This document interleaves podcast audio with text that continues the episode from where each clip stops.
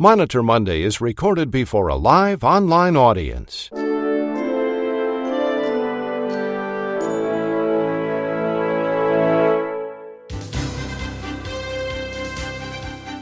It's morning in America. It's Monitor Monday. For rural hospitals and small town clinics, big city health systems, and healthcare professionals, Monday means Monitor Monday. And Monday means gearing up for another week of audits by the government and health plans. Here now with the latest regulatory and audit news is the publisher of RAC Monitor and the host of Monitor Monday, Chuck Buck. Good morning, everyone, and welcome to Monitor Monday. CMS is expected to release its final rule on provider based clinics in early November. The proposed changes are likely to impact reimbursement and compliance. Reporting this developing story is author, educator, and consultant Duane Abbey. Also on today's Monitor Monday, healthcare attorney David Glazer has another example of risky business.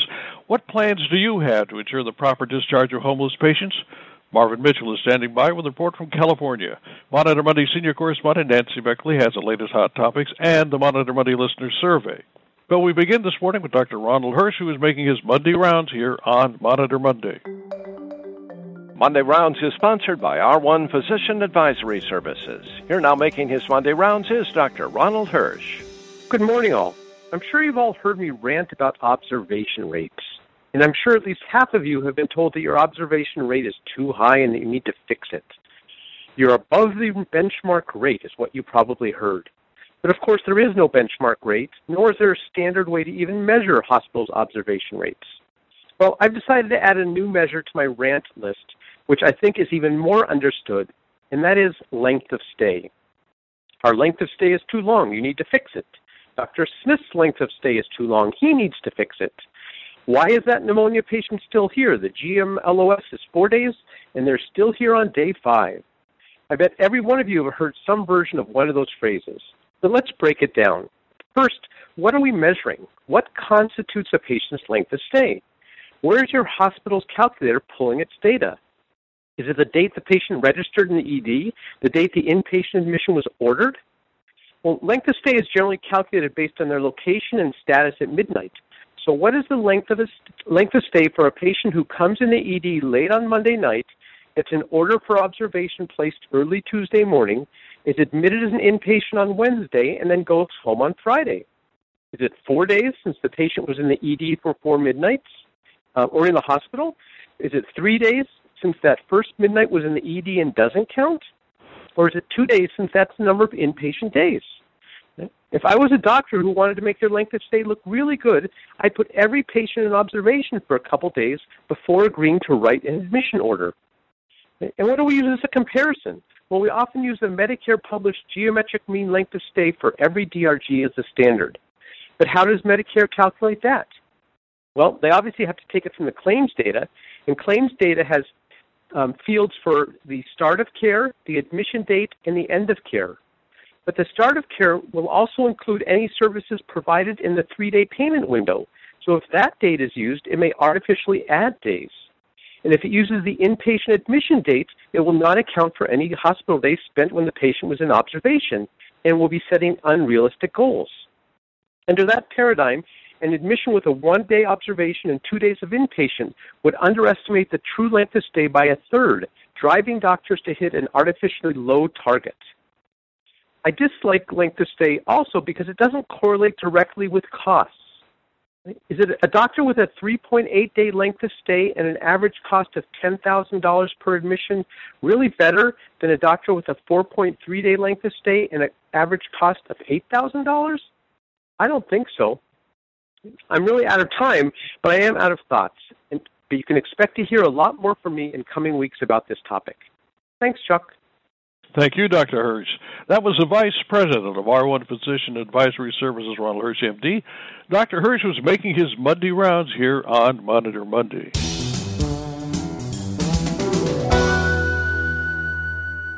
And now with the latest hot topics and the Monitor Monday listener survey is Monitor Monday senior correspondent Nancy Beckley. Good morning, Nancy. Good morning, Chuck. And I have some good news to report from our listeners who have been paying very close attention to my series on targeted probe and educate. Um, several listeners emailed me with their good news updates. One therapy provider reported they had 100% passing rate on 40 claims on a selected CPT code. Another therapy provider reported 100% success on the new therapy evaluation codes. And another therapy provider uh, uh, reported that they had been noted by an underpayment by their MAC that reviewed it. However, that resulted in an error rate that because they were underpaid. The therapy providers connected back and said, "Hey, we weren't underpaid. We didn't have the time to support the code." So the error was corrected, and they came back with another 100% uh, review on that one. And then a DME provider noted that they had passed round one um, on a knee orthosis code with less than 30% error rate. So pretty good news, and it appears that our Monitor Monday listeners are paying close attention to this. So I'd like to continue my series with a targeted probe and educate progress update related to home health. And this has been reported by the CGS MAC for home health and hospice, which is the J15 MAC. And they did 15 probes, and providers that were compliant after round one were three, providers non compliant after round one were 12, and they actually had two people that did not give a response to an ADR, which you know that means they're just um, out of luck right there. So, within respect to the home health risk category, I know some of our listeners had asked last week during Q&A, which we did not have time to get to. They asked what constitutes an error rate and what is minor, moderate, or significant. On the CGS audit, the reported results include that a minor error rate they've classified as 0 to 25 percent, a moderate error rate being 26 to 50 percent, and a significant error rate being 51 to 100 percent. In the um, home health risk category, the top denial reasons, and they they listed five: the face-to-face, missing, or incomplete or untimely, the face-to-face that's required. Number two reason was therapy visits were not medically necessary. Number three was the initial certification was invalid. Number four, top reason was skilled nursing was not medically necessary. And number five, the plan of care was missing or invalid. Um, and so these providers that were found to be non compliant at the completion of round one with CGS are advancing to round two and they will be getting, and they probably have already received their TPE notices. So um, we'll keep you posted on what's going on as the results of some of the TPEs that started earlier in the year get to be posted. So, um, Emily, it's time to pull up our fun poll for today. And uh, I decided to have a little bit of fun here with our listeners and find out what your idea of a scary movie is. So, in anticipation of Halloween on Wednesday, what is your favorite scary movie? Check number one if it's the Amityville Horror. Number two if it's Jaws. Number three, Halloween. Number four, Poltergeist. Number five, Psycho. Number six, Rosemary's Baby. And number seven, Silence of the Lambs. I'm sure I missed a few. Let us know in the chat box if we missed your favorite movie. Chuck, I can't wait to see what scares our listeners. Thanks, Nancy, very much. That was Monitor Monday senior correspondent Nancy Beckley. Nancy is the president and CEO for Nancy Beckley and Associates. And as Nancy said, we're going to have the results of this fun Monitor Monday listener survey later in the broadcast. And coming up at about nine minutes after the hour in your time zone, you're going to hear from David Glazer, Mary Inman reporting live from London. London, Marvin Mitchell, and Duane Abbey. This is Monday, it's October the 29th, 2018, and we send our condolences to the Jewish community in the aftermath of Saturday's mass murder at the Tree of Life Synagogue in Squirrel Hill, Pennsylvania. This is Monitor Monday. Stand by. Are you ready to sit for AHIMA's industry regarded certified coding specialist physician based exam? Well, don't sweat it. AHIMA offers resources to prepare you to sit with confidence, to achieve your goals, and to grow in your career.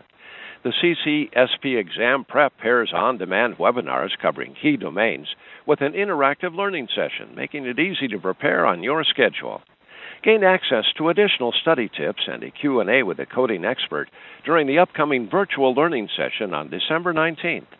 AHIMA encourages health information professionals to never stop learning or expanding their skills, and they are dedicated to offering you continuous support. Get all your exam prep materials at ahimastore.org. We're back at a program note. There's a very important webcast that's coming your way about new RAC and TPE audits. These are the ones that can put your revenue at risk for inpatient rehabilitation facilities. It's coming your way Tuesday, November the 6th, and features a friend of this broadcast, Angie Phillips. Here now with the Monitor Monday Risky Business Report is David Glazer. David, good morning. What's risky? Good morning, Chuck. So, first off, uh, next week I'll be reporting live from the HCCA Enforcement Conference with whatever breaking news develops there. So, but today I want to talk about a few stories about the need to be cynical. One of my white collar colleagues got a call from a client whose son had been arrested for drug possession. The client called because he was arranging to bail out his son and he wanted to line up a defense lawyer to handle the case. During the conversation, he indicated he was going to need to go soon because the DEA agent would be arriving at the door to pick up the bail money. My colleague said, Wait, they're coming to get the bail money at your house? Yes, the client replied. My colleague virtually screamed into the phone. This is a scam. DEA agents don't come to your house to pick up bail money. There was no arrested offspring, just a cunning con. Now, a New Yorker cartoon famously exclaimed, On the internet, no one knows you're a dog. But fake identities have been around much longer than the World Wide Web. You can't assume that someone is who they claim. Whether a person's picking up medical records, obtaining medical care, or claiming to validate your Medicare enrollment, taking steps to verify the identity of the per- you want to take steps to verify the identity of the person making the request. Twice I've had clients contacted by someone falsely purporting to be a government agent. In one case, the person even left behind an authentic looking business card. The scheme was detected only when I called the number on the card and discovered it was disconnected. So, how do you verify the identity of someone? Well, obviously, asking to see an ID, uh, and in the case of a government official, a badge, is a good first step. I also encourage you to consider a second step Call the person to verify their employment. But don't just call the number they give you. To drive this point home, let me share a story about a personal care attendant that I almost hired. She gave me a reference to call, purportedly a business. But it turns out the reference was actually to a friend who used caller ID to screen calls and answer with a business name when reference checks called. Now, as any Seinfeld fan knows, anyone can claim to be Vandelay Industries. If you want to figure out if someone works for the OIG, don't call the number they gave you. Look up the OIG's general number, call that number, and ask for the person. One final point make sure these requests are extremely polite. You might even want to be apologetic as you make it. Longtime listeners may remember my story about the clients who sent representatives from the National Supplier Clearinghouse away and as a result lost their DME numbers. You're walking a fine line here, but you want to be sure to walk it. And actually, I lied. There are two final points. You don't want to be the person calling the OIG. That's an act best done by outside counsel. And if you want a laminated card listing some other tips for interacting with government agents, shoot me a quick email. So, Chuck, speaking of lies, the Thompson twins sing about how lies, lies, lies are going to get you. This is extra ironic because while the Thompson twins may be one of my favorite 80s groups, they are neither twins nor are they named Thompson. When someone wants something from you, think about them because with a little bit of care, lies, lies, lies won't get you.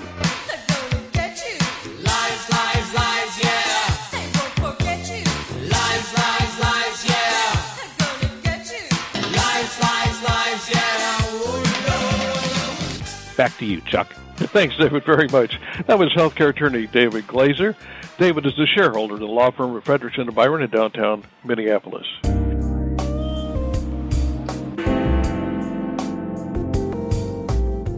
There's an unusual False Claims Act settlement of $270 million, and it seems somewhat unusual. Here now to explain is whistleblower attorney Mary Inman. She's reporting live from London. Good morning, Mary. Good morning, Chuck. In a press release issued on October 1st, DOJ announced that DaVita has agreed to pay the United States $270 million to settle a False Claims Act lawsuit alleging that one of DaVita's subsidiaries, a provider group called Healthcare Partners, submitted or caused the submittal of inaccurate diagnosis codes to the Medicare Advantage program, thereby improperly increasing the amount of money received from CMS. This is DaVita's third False Claims Act settlement of over $50 million since 2014.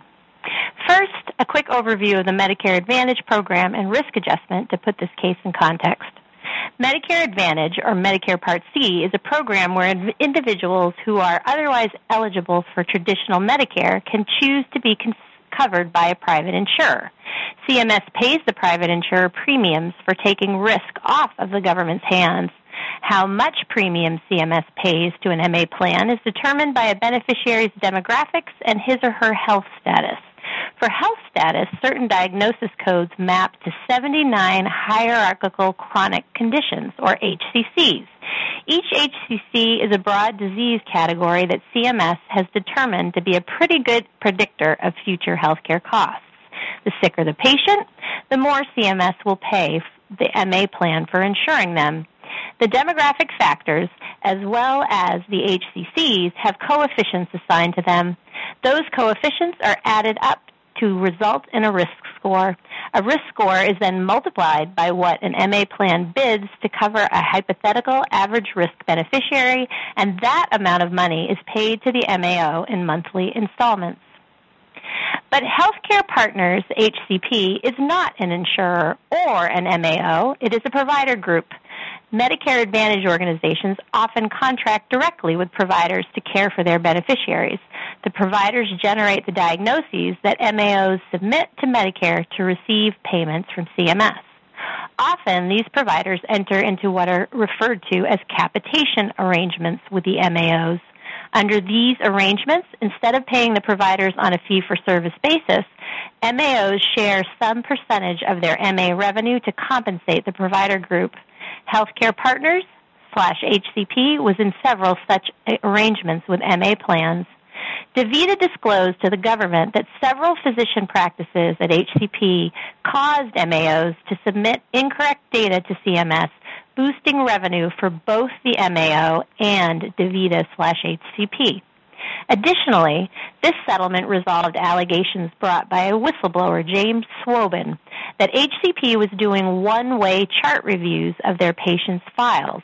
In other words, the company was reviewing files for misdiagnoses to submit to CMS for extra revenue, but when these reviews revealed erroneously coded diagnoses, HCP did not have them deleted from MAO submissions to CMS. Mr. Swoben will receive an award of just under $11 million for initiating the successful whistleblower lawsuit on the government's behalf. There are two main takeaways from this case. First, the government is taking data accuracy issues in Medicare Advantage very seriously and pursuing allegations vigorously. This is evidence this is evidenced by the case against United Health Group, which is coincidentally currently acquiring HCP for its own alleged one way chart review practices. Second, the fact that the government is going after a provider group as opposed to a Medicare Advantage organization shows that the government's efforts to clean up the data accuracy issues in the Part C context are broadening, and all entities in this system, not just MAOs, should be on notice that the inaccurate submission of diagnosis data can result in grave consequences. Back to you, Chuck. Thanks, Mary, very much. That was Mary Inman. Mary was reporting live from London. Mary is a partner in the law firm of Constantine Cannon. Mary is also a member of the RAC Monitor editorial board.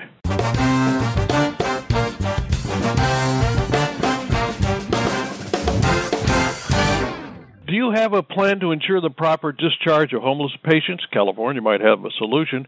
And we have the story. Here now with the details is Marvin Mitchell. He's reporting live from California. Good morning, Marvin. Good morning, Chuck.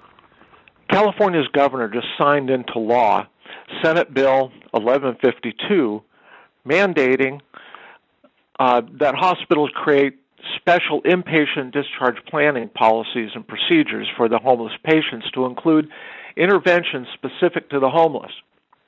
Failure to comply is a crime. Proponents of the law say hospitals brought this on themselves. This has some merit. Patients have been dumped on the streets far from home where you know, from where they call home, hungry and without adequate clothing. Will SB 1152 have national implications? Will other states follow? Yeah, probably. The homeless are, you know, po- homeless population management rather is as great a challenge as reducing readmissions for COPD and CHF, and just as important. The law's demands, though, are largely met if a hospital carefully adheres to the Medicare conditions of participation for inpatient discharge planning, doing what we should be doing anyway. The law indeed closely follows the COP with additional requirements. Here's a quick summary of the law's added demands. Connect the homeless person to primary care if insured. Otherwise, work to get the person on Medi-Cal. If ineligible, direct the person to providers like county clinics providing primary care to Title 19 eligibles. Connect the person to mental health providers. Provide or assist in obtaining supply of medications. Provide transportation where the person identifies as home up to 30 miles, and it's far. It's remarkable how far from home people can go. So you're also supposed to offer and refer to the patient to social services and shelter. If said services are outside the county, permission must be obtained from these service organizations. As to shelters, the hospital must first verify their ability to accept the patient. A meal and weather appropriate clothing must be provided. Finally, a log must be kept of all homeless discharges to enable enforcement. Now, regular regulatory guidance that's come out so far appears to be more liberal especially if the person already receives services in another county or there no local services exist. The state insists that the law is not intended to prolong discharge. Yeah. There are barriers, sure. Healthcare organizations need something to work with. There are few community resources, public or private. And the cost will be huge. The law provides no funding relying on a fiction that hospitals have abundant benevolence funds and excess cash from revenues. On the other hand, individual homeless do have resources. Many have incomes. In California, a Medicaid expansion state, many are insured. Most have family or friends interested to varying degrees. Adult protective services can uh, help get the mentally ill patient in an LPS conservatorship. There are county clinics and FQHCs. Varying by county by county, government run mental health services are available. Often the person is already connected. In my home state of Arizona, another Medicaid expansion state, county and FQHC clinics, together with a regional behavioral health authority, got more mentally ill people, people off the streets. Leverage all the patient's resources. Here in SoCal's Inland Empire, we have formed a regional alliance, a collaboration for sharing resource information and forming a regional plan of action. Make do with everything available. Doing nothing is not an option. Now back to you, Chuck. Thanks, Marvin, very much. That was Marvin Mitchell. Marvin is Director of Case Management and Social Services at San Gorgonio Memorial Hospital east of Los Angeles. CMS is expected to release its final rule concerning provider based clinics early in November. The proposed changes are expected to impact compliance and reimbursement. Reporting this developing story is author, educator, and consultant Professor Duane Abbey. Good morning, Duane. Tell us a little bit about this and also give us a preview on your upcoming webcast. Yeah, we're going to be talking about provider based clinics, more specifically, uh, Section 603 clinics that uh, came into existence because of the BBA 2015. Now, this is a complex area, so everybody uh, take your time when you're reading about this uh, and uh, make sure that you understand the exact context of your uh, discussion or studies. Uh, the basic idea is that over time, off campus, at least for the time being, off campus provider based clinics eventually will be paid under the Medicare physician fee schedule. Now, there are two uh, different perspectives you need to take. Uh, number one is a long-term perspective, 10 years, maybe more. Uh, I don't know how long this process is going to take, but it probably will take a number of years. Now, in the meantime, uh, if we go out one, two, three years, we can uh, expect some interim activity, and that's exactly what is happening at this point. Now, CMS has developed this series of service lines so that uh, at least the proposal we'll have to wait and see what the final uh, uh, the final rule says, but it will come in time. But uh, what we have to do is to look at those service lines because if you start a quote new service line, then that uh, new service line, even if provided at an off campus exempted, i.e., non section 603 clinic, it will be subject to the reduced payment solely under the Medicare physician fee schedule. All right, now it's going to take a little bit of time for this to soak in because we have these service lines. What's new? How many of them are there? How do you establish that you uh, weren't providing that service earlier, etc.? There are a lot of questions that need to be asked and answered uh, before we can possibly implement uh, this kind of a payment process. Now, it's interesting that uh, CMS is concerned about new service lines, but they don't seem to be concerned about increasing the capacity of a current service line. So that's something else that they may also want to look at. Now, we should have uh, at least uh, a temporary answer uh, in the upcoming uh, OPPS Federal Register. Now, in the meantime, we've got a payment problem because, in theory, the uh, non exempted clinics are to be paid under the Medicare physician fee schedule.